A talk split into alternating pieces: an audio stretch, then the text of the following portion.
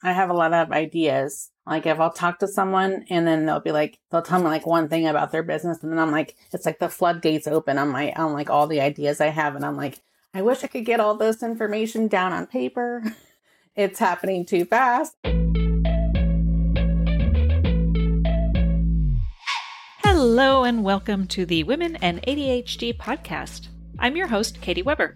I was diagnosed with ADHD at the age of 45, and it completely turned my world upside down. I've been looking back at so much of my life school, jobs, my relationships, all of it with this new lens, and it has been nothing short of overwhelming. I quickly discovered I was not the only woman to have this experience, and now I interview other women who, like me, discovered in adulthood they have ADHD and are finally feeling like they understand who they are and how to best lean into their strengths, both professionally and personally. All right, I'd like to share with you this review from a listener named Shanna Winks on the Apple Podcast platform.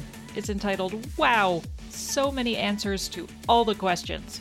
I have recently had my eyes open to the world of what ADHD is, and although I don't have my official diagnosis, I'm 100% positive I have it. Your podcast is so full of value and revelation from women who truly are just like me. I can't get enough. Thank you for helping me feel finally seen. Well, thank you, Shanna Winks. I'm so glad you found the podcast and that it's been so helpful as you learn more about ADHD and what it looks like in women and those of us socialized as girls. So, thank you sincerely for taking the time to write this lovely feedback. Okay, here we are at episode 113, in which I interview Marissa Gonzalez. Marissa is a visual brand strategist from Kansas. She reached out to me because she started listening to this podcast after her ADHD diagnosis, and these interviews and conversations were life changing for her. So she wanted to help out and give back by sharing her diagnosis story. We talk about her experience with depression and anxiety prior to her diagnosis and how it was her therapist who helped her understand that it might actually be ADHD. And we also talk about her multiple career changes over the years and her journey to self employment and self acceptance and we talk about creative genius and how this diagnosis has helped her to lean into her strengths and learn to love her ADHD brain. Enjoy!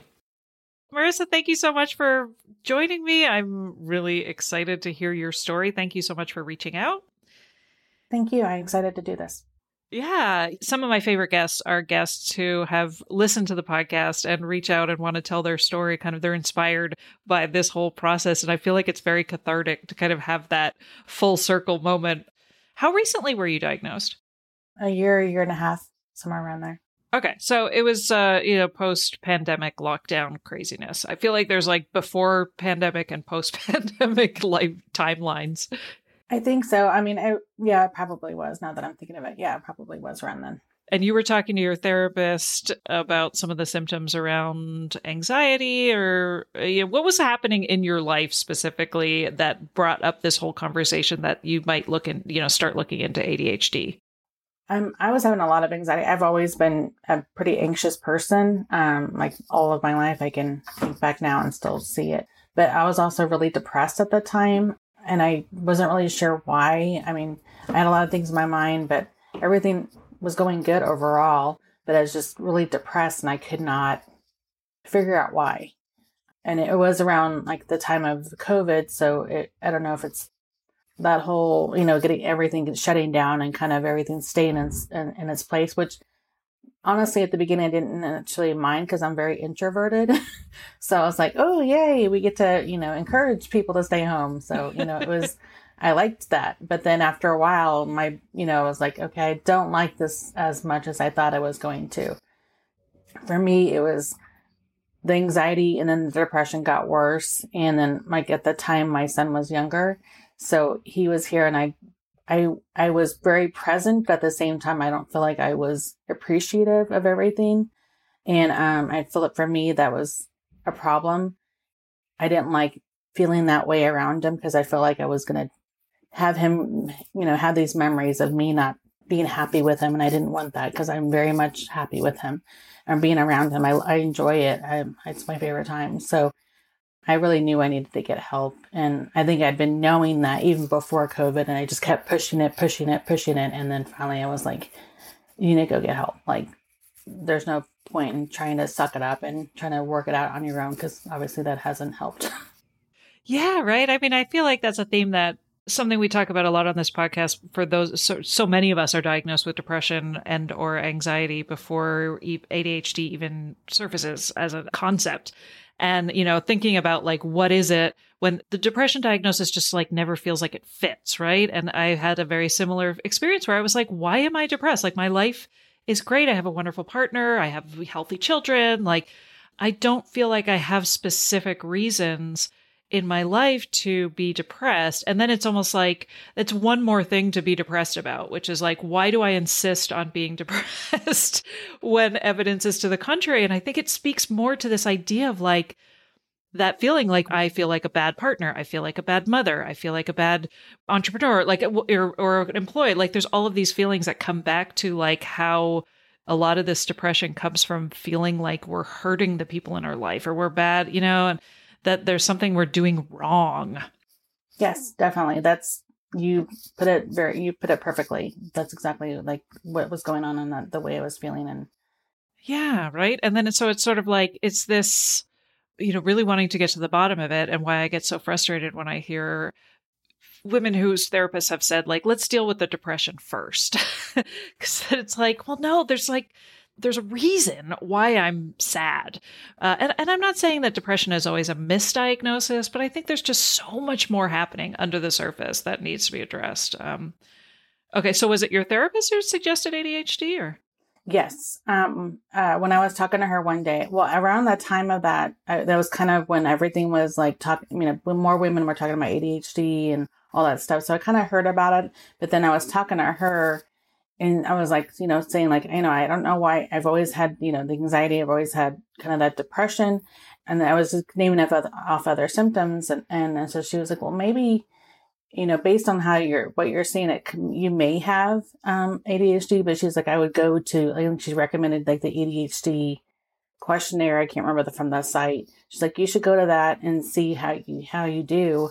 And then, you know, you know, she's like, you don't have to tell me if you don't want to, just, you know, fill out the questionnaire and then they'll let you know based on your results like where you are at. And when I took the test, I was like, all these questions were like totally resonating with me and I'm like, okay, this is this is scary, but at the same time this is good, you know. so it's kind of that mixed mixed bag of feelings. And then when I got my results, they were like through the roof. And I was like, oh, you know, I did great on a on a test, but not the test that I was thinking that I would do good on, you know, type of thing. So but I just kind of stared at it honestly for a while and I was like, wow, this is not what I was expected, but at the same time it was like it felt it felt right. Like it I don't know, I like I said, I had to sit there and just kind of think, okay, this is all this time that I've been having these experiences in my life or these feelings in my head of like why this or you know whatever then this like confirmed it for me like okay this this whole time has been an issue or my issue or you know, that type of thing. Right. Yeah. I think that speaks to so many of our experiences having that that visceral reaction to a diagnosis of ADHD where you're just like it's a pretty good sign that you're on the right path when you have that like oh my god this is this feels like the answer to so much right and that it speaks to that feeling like something was off, you know, that, that something was missing and, and that this could actually be the answer and how important it is for us to have that, that identity, that label, that diagnosis. Cause I think that's another thing, especially with therapists, that sometimes they would have, uh, they might be reluctant to pathologize some of the issues in terms of depression and anxiety where they might be like you know want to like hold off on on di- the diagnosis of ADHD whereas I feel like for our experience it's so important that label is so important because it does it feels like it's the answer right? Yes definitely. And well the good thing too is like my my therapist um, when I, like I interviewed two different therapists and um, I went with the one I'm, I'm currently with and she's amazing and really the reason I went with her is just because she did make me feel like anything I said or anything I did was she wasn't judging me she really did want to help me. And so whenever I talked to her about the ADHD thing she was like very open and very like very supportive. And then when she was like you know after I got my my answer or my quiz, she was saying like you should go talk to your psychiatrist. And I talked to my psychiatrist about it, and And my psychiatrist was like, yeah, I think based on this and a lot of your other stuff, she's like, pretty sure you have that. So we went from there. Uh, yeah, I think that's another thing that is important for when you're seeking the right therapy relationship too is how do you feel heard, right? And if you have somebody who's like, "No, I don't think that's it. I think it's this." you're like that's probably a red flag. right.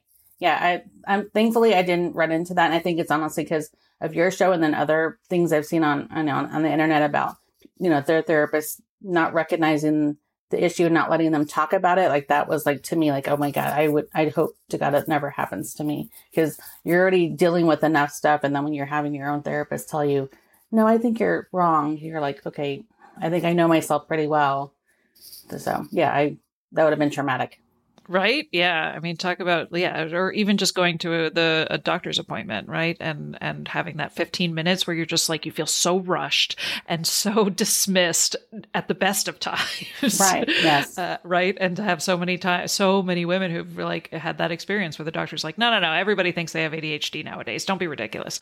Um, and you're like, oh God, um, you know, if if you even talk about a doctor's appointment as a traumatic experience, then that's a pretty good sign that you might want to look into ADHD, right? Yes. Mm-hmm.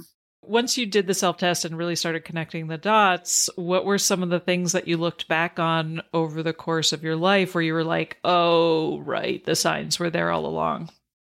Well, I know like in grade school, I had um, a speech therapist come and to this day, I, I can't really remember bits and pieces of it. I only remember bits and pieces of it, but she remember her coming to my classroom, taking me out of the classroom, and then us going over stuff, but I don't remember what. I remember I know I didn't care for her, and I don't really know why I didn't care for her. I don't know it's because she was pulling me out of class, so it brings that you know that extra attention to you of why are they getting out of class type of thing, or if it's just something. I'm not sure. I really wish that I remembered why I did not like that whole situation. Or maybe it wasn't explained to me and that, that whole like, why am I, why is this happening type of thing made me, you know, confused. And obviously I felt upset about it. So that right there was, like I said, like in elementary school. And then throughout high school or even through middle school, I feel like I didn't get a good foundation of some stuff. So it made me not, by not having that foundation, it made me feel like I was building like a house on sand, basically. Like it, it there's a lot of disconnects, disconnections between various things and the subjects of like, um, well, especially math. I disliked it. Like I liked, I'm good with arithmetic, but all the other like geometry, all this other stuff, I'm like, no, thank you. So when I went through high school, I was very much, I would say probably on the rebellious side of that because I was not wanting to participate in the things that I that didn't interest me, like math and I loved science. Oh my God, I love science. Thankfully, I had some great teachers that were, they recognized that, yes, it took me a little while longer to learn it, but they recognized that I really wanted to know it. So that, that's something. I think the other thing though, too, is what, okay, so I've had multiple careers. So when I switched careers, I went into physical therapy.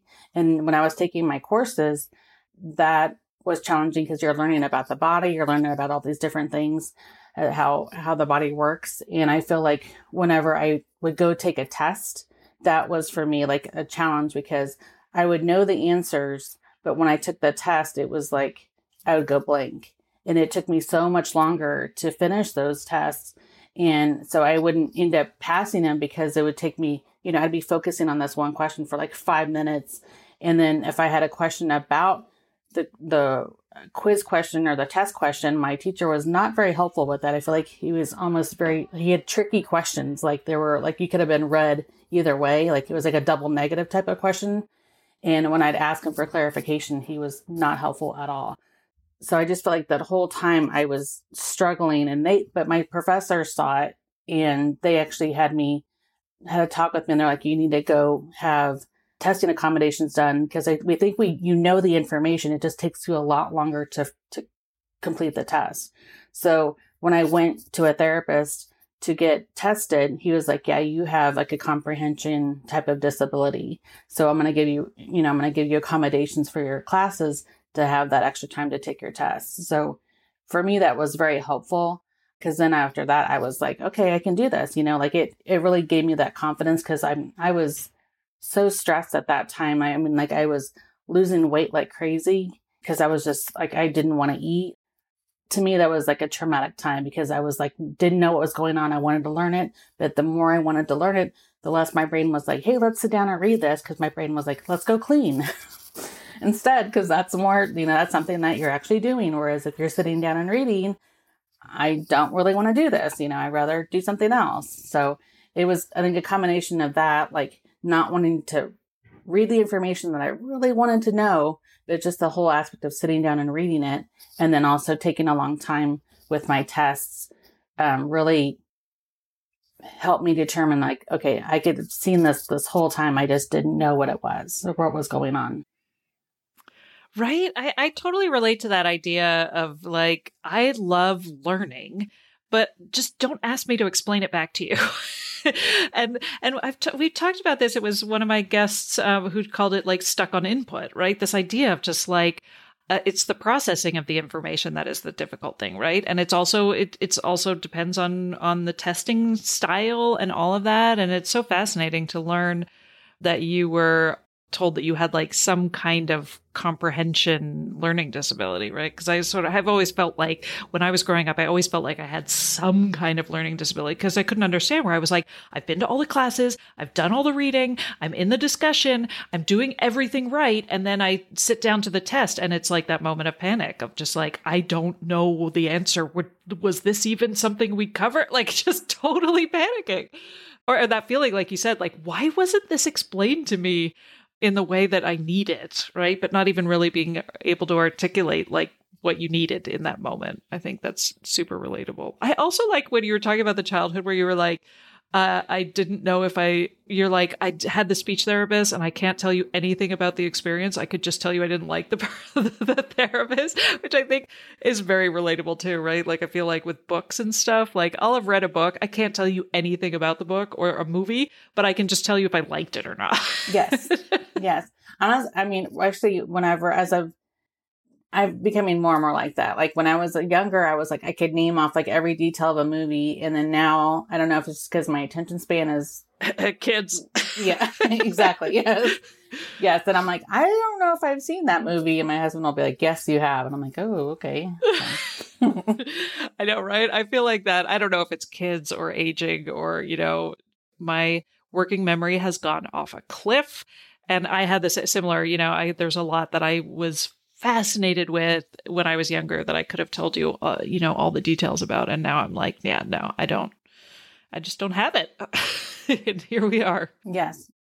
I'd like to take a moment to thank BetterHelp for sponsoring this podcast. If you're a regular listener of this podcast, you know I am a big proponent of therapy. Therapy provides me the best opportunity for verbal processing, something that is so important for my kind of brain and my sense of self. What I love about BetterHelp is that it's not a crisis line, it's not self help, it is professional therapy that's done securely online from the comfort of your home. They assess your needs and match you with your own licensed professional therapist, and it's available for clients worldwide, so you get access to a broad range of expertise that might not be available to you locally. It also tends to be more affordable than traditional offline therapy, and financial aid is available. If you visit their website and read their testimonials, there are actually quite a few reviews that specifically reference help with ADHD. As a special offer for listeners of the Women and ADHD podcast, you'll get 10% off your first month. Simply sign up at betterhelp.com slash women ADHD. That's betterhelp, H-E-L-P dot com slash women ADHD. And there's a link in the show notes. This podcast is sponsored by BetterHelp.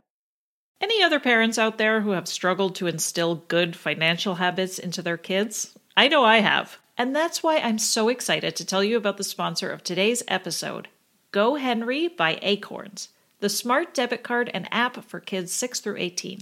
With GoHenry, kids can learn about money, set spending and saving goals, and even track chores and earn allowance money right within the app. They learn the value of money by using their GoHenry debit cards, while we as parents can set spend limits and help guide their journey while staying informed every step of the way. It gives me so much peace of mind to know that I'm using a smart tool to proactively teach my kids about money and prepare them for future success. Set your kids up for success and get started today at gohenry.com slash women ADHD. Again, that's gohenry.com slash women ADHD. TNCs apply, renews from $4.99 per month unless canceled. This country was built on a distinctly American work ethic. But today, work is in trouble. We've outsourced most of our manufacturing to other countries. And with that, we sent away good jobs and diminished our capability to make things. American Giant is a clothing company that's pushing back against this tide. They make a variety of high quality clothing and activewear, like sweatshirts, jeans, dresses, jackets, and so much more. All made right here in the USA, from growing the cotton to adding the final touches. So when you buy American Giant, you create jobs for seamsters, cutters, and factory workers in towns and cities across the United States. And it's about more than an income. Jobs bring pride, purpose. They stitch people together. If all that sounds good to you, visit American Giant.com and get 20% off your first order when you use code STAPLE20 at checkout. That's 20% off your first order at American Giant.com with promo code STAPLE20. Now, one of the things I thought was like had ADHD written all over it was I was reading an interview that was a, a it was a, like a Kansas City magazine interview where you had said when you were, were going to school where you were like my heart was torn between either design or being a, a, surgical technician. and I was like, only somebody with ADHD could could have those two things be see sort of similar passions, right? And be like, I could do either one of those, and and how can I possibly choose? It just it was it made me laugh because I was like, oh yeah, the signs were there all along.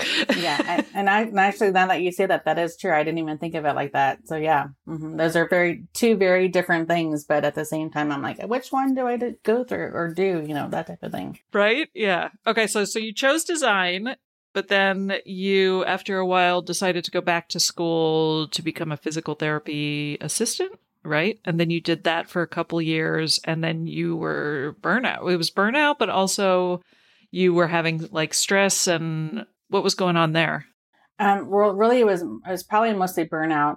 I remember being in there. I was working in the clinic with um, the geriatric population, and I loved it. But at the same time, I would come home and the patients that I could not help really stuck out in my mind more. And I would just like be like going over it in my head over like during the night, like, okay, you know, how can I help this patient in, in a different way that, you know, like sometimes it was a financial way. And I'm like, I know I can't give my money away to everybody because then, then we're not going to be able to, to, you know, pay our own bills type of thing. But it really for me was not being able to check, you know, check that part of my my work at the door type of thing. Like I can't I couldn't leave it at work.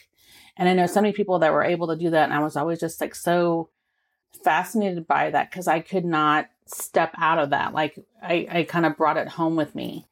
And at the time, I didn't realize it, it really wasn't fair to my husband because I'd be like, preoccupied with those thoughts of like, okay, how can I do this? How can I do that? Or whatever.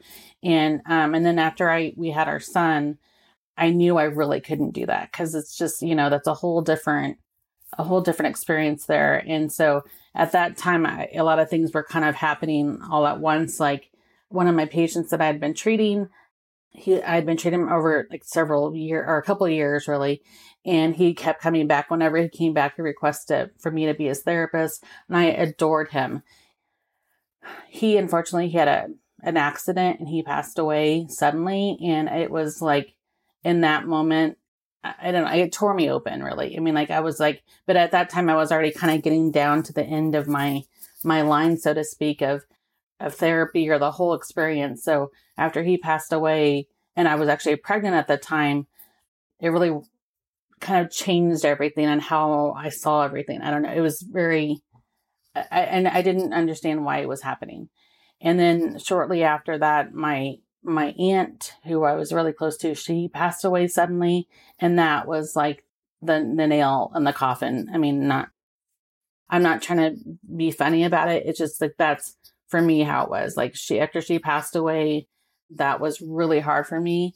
And thankfully at the time my my boss when I was working in the clinic was very understanding, but I think after that that just kind of took the the wind out of me and I wasn't able to kind of go back to it. I think also too that after I had my son, I had I didn't know I had uh, PMDD, but yeah, I was suffering from depression from all the hormones I was experiencing, and I didn't know that until several months later when I went to the doctor and they took they took a quiz. I took a quiz on there and they're like, "Yeah, you're really depressed," and I couldn't stop crying. And so around that time, I was just like, I wanted to be around my son more because uh, when I worked in the Medicare system and when you're working with Medicare or even Medicaid, really, you're always there. And like, you're, you know, even for holidays and stuff. And I'm like, my husband and I struggled to have a child for like three years because I had PCOS. We tried so hard to get him here and then I'm not going to be able to see him. I'm like, that to me was not something that I felt okay with. So I, all of those kind of a combination of everything kind of put me into where I'm like, I was getting burned out. Like each thing was kind of another punch to the face type of thing. Like I can't take it anymore of like in doing this. Yes, I love it. But at that, by that point, it wasn't like a love. It was something I had to do. And I knew at that moment, like I, if I have to do it, I don't want to do it because that means that it's taken like that compassion and everything that I love about helping people. It's taken it out of that. And I don't want to be one of those people where they're doing a job, but you can tell they hate it. And I did not want that at all. I, when I worked with people, I want them to know that I'm truly there for them and I love what I'm doing. And I didn't want them to see that other side of, I'm just doing this as a job. That's not what I ever wanted for anyone to experience because that really affects the treatment of everything. So, and actually, before my aunt passed away, she could kind of tell that I was getting burned out, but I didn't really know the way out. So she was like, you should go back to doing design. You know, you should go back, you know, and, uh, you know, she's like, you're really talented. You should do it. She's always trying to find ways for me to, to help her with her designs or my uncle, he was, he had thinking about doing a consultation type of business. And she's like, you should create a logo for him. I mean, she was always trying to get me to do all these things. And I'd always be like, no, no, you know, I, I'm not a designer anymore, or I don't do that anymore. I was always just like pushing those ideas away. And I think really it's just because I was scared and after she passed away, like I said, it rocked my world. And it, I don't know, her, her passing made me feel like, okay, I need to do something with my life. Like I'm burned out with this. I still, you know, I still want to work. I still need to work. And so I went back to design and I started doing that kind of, I don't know, I guess now I kind of think of it maybe as a no to her as far as like, hey, I'm doing this. Let's see where it goes. And I really enjoyed it. And at that time, I was just trying to dabble in it again because I wasn't sure if it was something I wanted to do. And so I was creating people's logos and stuff like that. But then after a while, when I was, I ended up going to a different company and that was actually in an office. I was thinking it was going to be less demanding and it was not. And so I started really amping up my business then because I was like, I can't, I don't want to work at this place anymore. And, um, and it was a mutual feeling, I think, between my, my, my ex employer and myself. And so I, when I left, I was like, um, I'm going to go, I'm going to go full time in my business which worked out because I was, you know, kind of getting more more clients at that time. So I just jumped right in and started my business and but it was all it took all these other things to push me into doing that because I don't think if if uh, these other things would have happened, I don't think I would be doing what I'm doing. I think it would have taken a lot more, and thankfully, it didn't need it. thankfully, nothing else had to happen. But those were kind of like those factors that really pushed me into what I'm doing now. And then with this, I it's provided more flexibility. It's kind of a double edged sword. Think about like so many neurodivergent people, especially women, are driven by social justice, right? Or driven by doing the right thing and end up in careers like social work or, you know, compassionate care careers.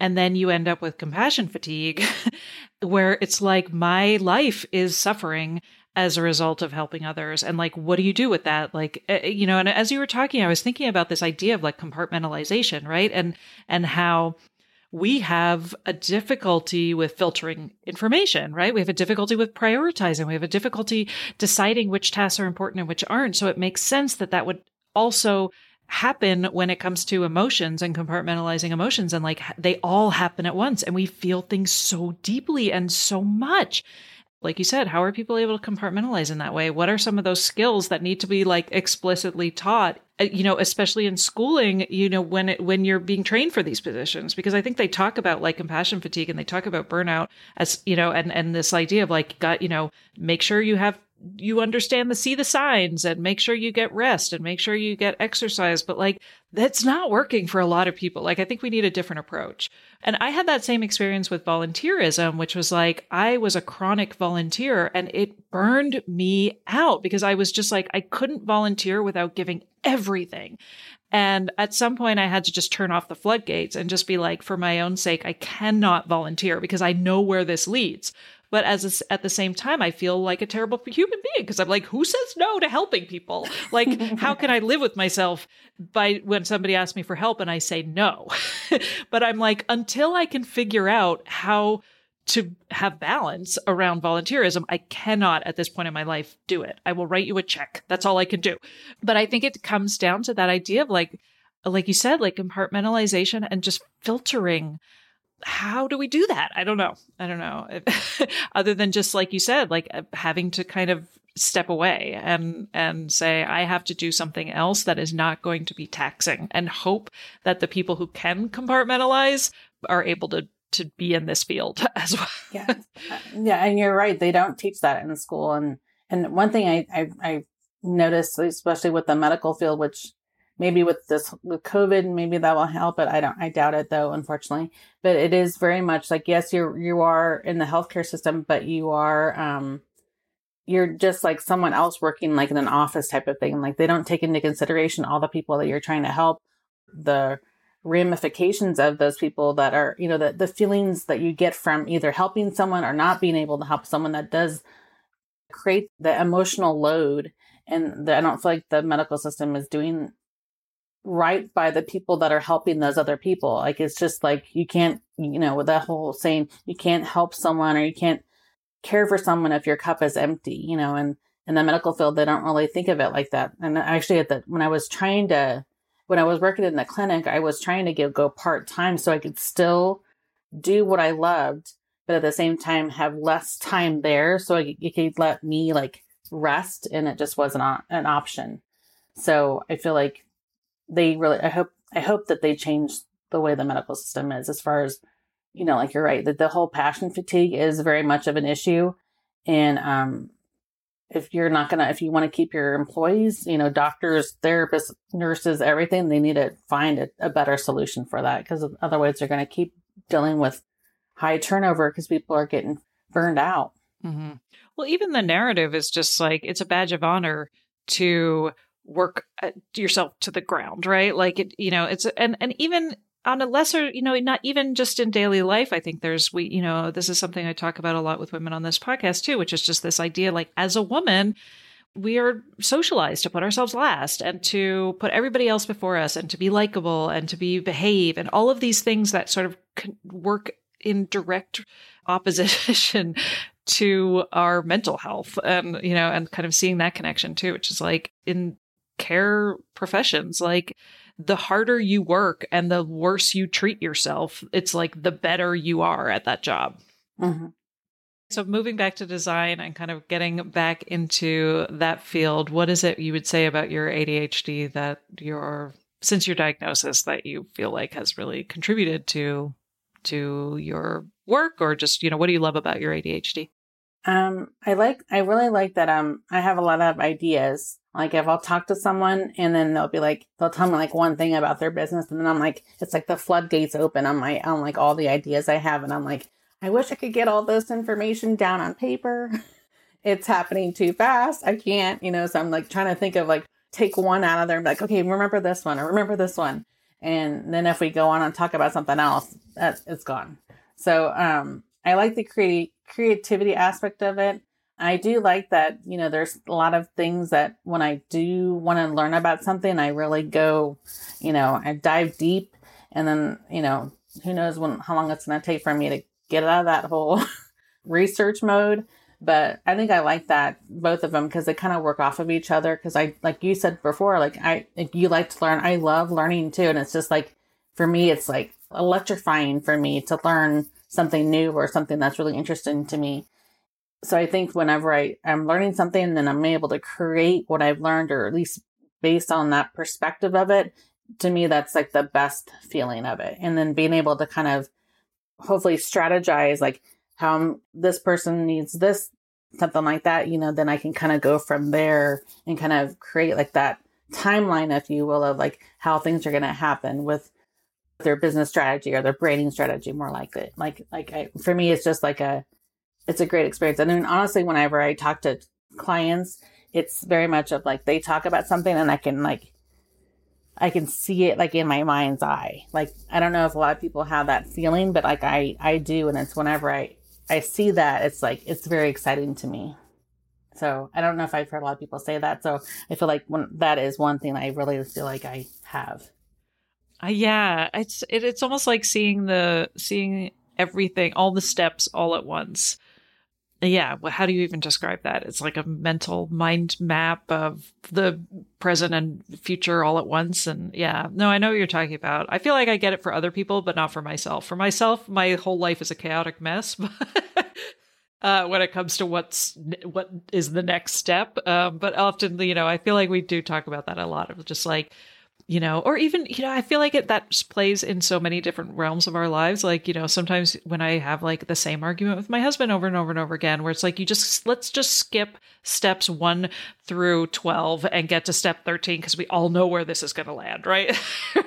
or you like see the writing on the wall so early on in situations from like, is that an ADHD thing? What's happening there if it is? That's really interesting. Hey, friend, if there's one thing I've learned about ADHD over the last few years, is that we can thrive with the right combination of accountability, planning, coaching, and peer support. Knowing all this, I set out to create the ultimate all in one coaching and accountability community for adults with ADHD or learning disabilities. I knew I couldn't do it alone, so I joined forces with one of my favorite ADHD coaches, Alex Gilbert of Capable Consulting, and together we launched the ADHD Lounge. The lounge was created as a safe place for neurodivergent adults away from other social media, where we offer live group calls, co working, and body doubling every weekday for accountability, focus, and skill development. We have weekly and monthly goal planning sessions to keep yourself on track. We also have one on one office hours with myself and Alex. And of course, friendship and lots of peer support. We have three different membership levels to meet you where you're at. So if you're looking for an affordable way to stay connected, productive, and accountable while also having regular access to ADHD coaching and expertise, then make sure to come join me in the ADHDlounge.com. Again, that's the ADHDlounge.com. And as a listener of the Women and ADHD podcast, you can get 30% off your first month with the code podcast30. So head to the ADHDlounge.com and use the code podcast30 to get 30% off your first month. During the early days of my diagnosis, as I was deep into hyperfocus ADHD research mode, I kept searching for some kind of all in one, everything you ever needed to know about ADHD in women handbook that I could reference and keep at my fingertips, but I never really found anything that suited me. That's why I've taken everything I've learned about ADHD in women and adults who are socialized as girls, and I've gathered it into a concise, easy to access, self guided, and self paced course so you can feel like you've got everything you need at your fingertips. It's called Hey, It's ADHD, and it has everything you need to start loving your brain and living a more fulfilling, gratifying life. I built this course to be helpful wherever you are on your ADHD journey. I am so excited to finally be able to offer this course, and I truly hope this will help you develop a deeper understanding of your ADHD brain and how to embrace it as you build yourself a toolkit for your own life. So head over to womenandadhd.com and click on the Hey, it's ADHD course tab for more information and to get started. When I was diagnosed with ADHD, it completely turned my world upside down. I looked back at so much of my life my grades in school, my multiple careers and hobbies, my friendships, my marriage, motherhood, my relationship with food and my body like all of this with a new lens, and it was overwhelming to say the least. If you've been diagnosed with ADHD and you're feeling blown away by this new insight into your brain and how it operates, I totally understand.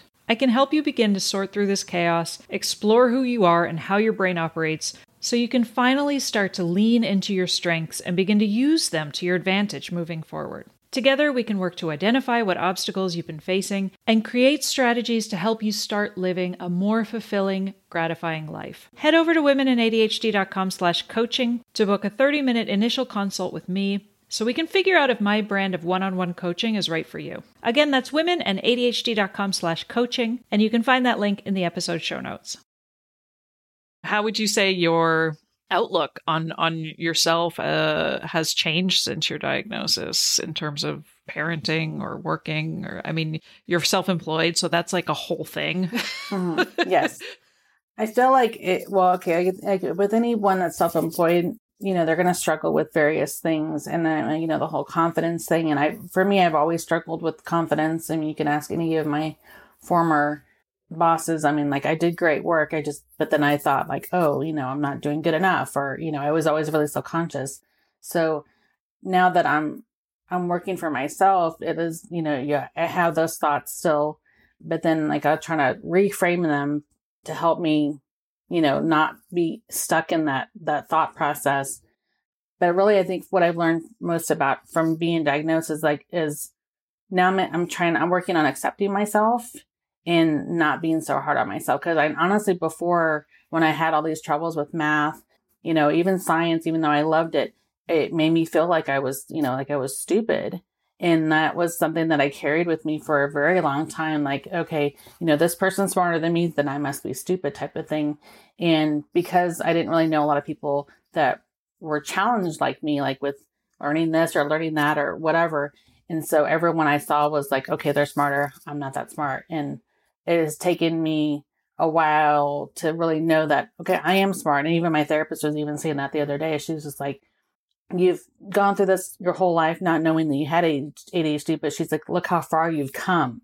That wasn't just from learning any, you know, not learning something or, or learning something. She's like, it's just like your gut, like has brought you here, like your determination. She's like, and that right there is something that you should be proud of. Um, you have to work harder to get stuff done or to do something than someone else who it comes naturally to as far as, you know, doing whatever. She's like, you, you know, that since it takes you a lot longer or it's harder for you to do something, you should be even more proud of yourself because you could say, "Oh, I don't want to do this," and just quit, or you, you, but you keep going. So, I mean, for me, it's about accepting those challenges and trying to work with them as much as I can. And really, I think it's just uh, trying to really accept the things that have happened in the past that I cannot change for better or for worse. But now it's more of like what can I change now and what can I help in this instance? I feel like it's just a combination of things. It's like I am trying to be more accepting. There are things that I still ch- I still have trouble with, but in the end, with like my therapist's help and then me trying to really embrace that of making those changes, because you know how with an ADHD, or you're like, oh yeah, that sounds great, and then you do it for like a day or two, and then you go back to your old ways, and you're like, uh, you know, why is this not working? And it's because you went back to your old ways. And for me, that's, you know, like a struggle of, I want to make these changes. It just takes me longer to make these changes because I'm, my mind is wanting to do all this other stuff too. So since being diagnosed, it has helped because it's, it's given, it's allowed me to give myself grace in those moments that I may not be showing up as my best self or that I'm really struggling and being like, you know what, I'm doing the best that I can that's all I can do in this moment. Right? Oh, I love that. Yeah. You know, it's it's no surprise to me that this is uh, that this has been called piece of shit syndrome because the you know, I had a similar experience with my therapist where it was like she was I think that when our first conversations about ADHD started and it took years before she of her gently mentioning it to me before I actually looked into it. But like um, you know, I would complained to her constantly about how I was getting nothing done and how I was so lazy and like I was just so down on myself. And she was always mirroring back to me and being like, How can you talk about yourself like this? Like, all I see from you is like, you started a new business, you wrote a book, you did this, you did like, it's like you're so, you do so much. And yet you come to me and when, when, and all you do is talk about yourself like you're this piece of trash. And I don't know, it just never landed in that way, right? How other people see you and and and how so much of this this concept of like, how can I fix this? How can I solve this problem? really starts with that self acceptance and that grace and having a little bit of patience, which is something we're not really great at. But like to realize that, like, yeah, there are going to be things I struggle with and there's going to be things I'm great at. And that's life, right? And and how can i kind of see the big picture in a way that sometimes we lose? I remember like doing a journaling exercise with tasha post who who does adhd yoga and part of her monthly membership she does these guided journaling sessions. And the first time i did one it was like okay sit back and think about all the things you did in this past month. And i was like are you for real? You want me to list everything i did in the last month? And it was just like so much. Like we do so much. it was insane. And I just was like, all right, fine. I get what you're, I, I see your point here. Yeah. I was like, if anybody's feeling like they're not getting much accomplished, I'm like, sit down and start journaling all the things you've done in the last month. That's a great idea, actually. That that is a great idea. And, and actually, I want to do. I do want to say that your podcast has helped me with a lot with that. When you said that you felt lazy in the past and like that, like that's how I felt too. So now I'm, I am like, you know what? Maybe my brain does need a rest, or you know, I'm not making myself feel like crap because I don't want to do this or that in that moment. You know, I'll do it later on or something like that. Like that has really helped me to to, to speak to myself differently instead of thinking that that negative way about myself. Oh, you're getting me all choked up. Um because um, I do, I think about like how it has that kind of self acceptance and that grace has affected like, it's affected my marriage. It's affected my parenting. You know, it's just, it's, uh, uh, I'm like seriously getting emotional, like thinking about how the dominoes fall, right? In, in different directions, depending on your sense of self and how this diagnosis has really just opened up so much in terms of like feeling like I'm not a terrible human being. What? oh, and one thing you did say mentioned before about parenting that knowing this has helped me too because I know I was raised completely differently, you know, and there's a uh, different generation. And now that I have my own child, I see stuff like whenever he speaks about something, like he's very outspoken, which I love because that's exactly how I was when I was younger. And so there's things I can see the similarities. I mean, he may not even have ADHD, but I can see that and recognize it and approach it differently than my parents did. And then also when I'm talking to my therapist about various things, you know, she'll give me advice about, you know, different things that for me, but then I'll also apply it you know, to my, to my child. And that has, you know, helped tremendously. I feel like with being more understanding of that and like helping with my, my temper. Like mm, I feel like I'm more relaxed in that. I'm not like, you know, zero to a hundred and, you know, that type of thing. So I, I feel like it, it has helped me with, with the diagnosis and with the therapy. It has helped me understand myself better. And therefore I can help my son or help someone else better knowing that, you know, my own issues, I guess. Hmm. Yeah, absolutely. I'm just having that language and, and just kind of understanding what's actually going on and, and then also like you said, like having just some more tools in in your parenting toolbox. oh, I'm having such a verklempt moment right now.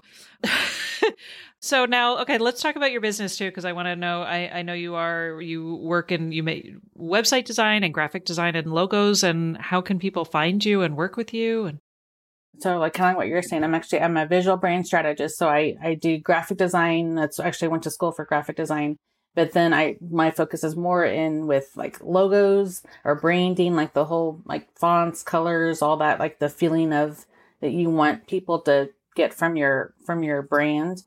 I do a little bit of like the the strategy of like how you like your voice but i don't i'm not a writer or I can write. It just takes me a long time to write. So I always refer out for the writing part if you're if the person's struggling with writing.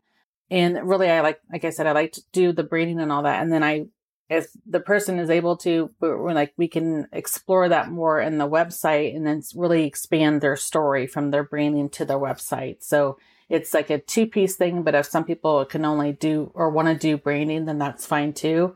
Um, I mean, really either one works, but I really I love that I can work with someone's branding and then go to their website because I feel like you can really see the whole vision of from from their branding to here and then really really get into the storytelling aspect of of who they are and what what they want to do in their business.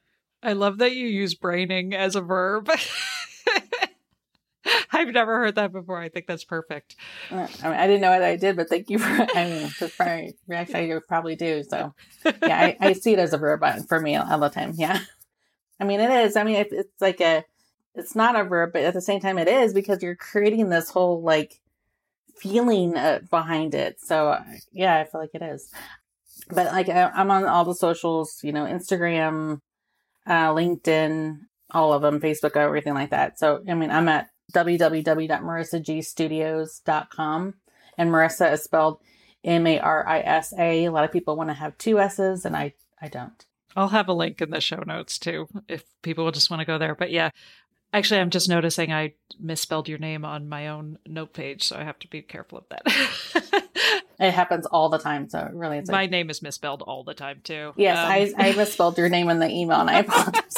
oh right, that's right.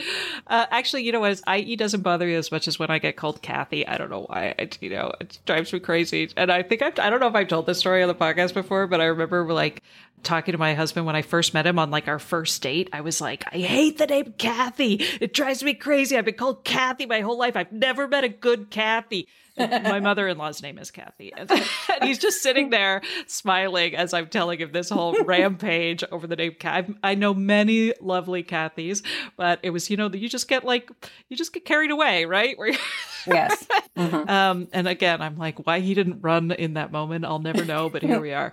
Uh, well, maybe he liked your honesty, you know? I, obviously, 20, 20, almost 22 years later, we're still together. So uh, he, he definitely takes me for all of it. But, um, but yes, in terms of uh, spelling, and I will make sure I have those in the show notes. And now, speaking of spelling, see what I did here. Uh, what if you could name ADHD something else other than that terrible acronym? Would you call it something else? Yeah, I would call it probably like a creative genius. Even though, you know, we're challenged by different things, that I feel like we're good problem solvers that people don't really usually think about.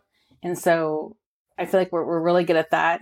Oh, and since we are really known for our creative side, most of us, I feel like that, yeah, we are creative genius in our own ways. Right? Plus i think i think creative genius also sort of lends to some of the inevitable chaos that comes with everything right? You know of like you, you picture those images of like all of the different formulas and equations that are always flying through the air and i'm like yeah i feel like that most days. Yeah without without that chaos i feel like the, it would affect your creativity so i think it all goes hand in hand Right. And I think that's another part of, of grace and acceptance that has been really important in, in my own journey, which is like realizing that you take them, you take the good, you take the bad, as, as they said on Facts of Life. Like there's some things that, you know, what all the things that make me creative and, and passionate and manic energy and all of that comes with the the exhaustion and the burnout and some of that stuff. They, they can't. There is a yin yang relationship there. And so it's made it much easier for me to kind of accept some of the the other things that we I've always looked at as deficits and now I'm like, no, they they're functional. They have a purpose. mm-hmm. I love that. Yeah, I totally believe that. Yeah. Well, this has been so lovely. Thank you so much, Marisa. It's uh, I loved hearing your story and yeah, I think a lot of the stuff that you talked about is going to be deeply relatable. So, thank you for coming on and sharing. Well, thank you so much for inviting me. I really appreciate it. And I'm honored to meet you. Aw, thanks.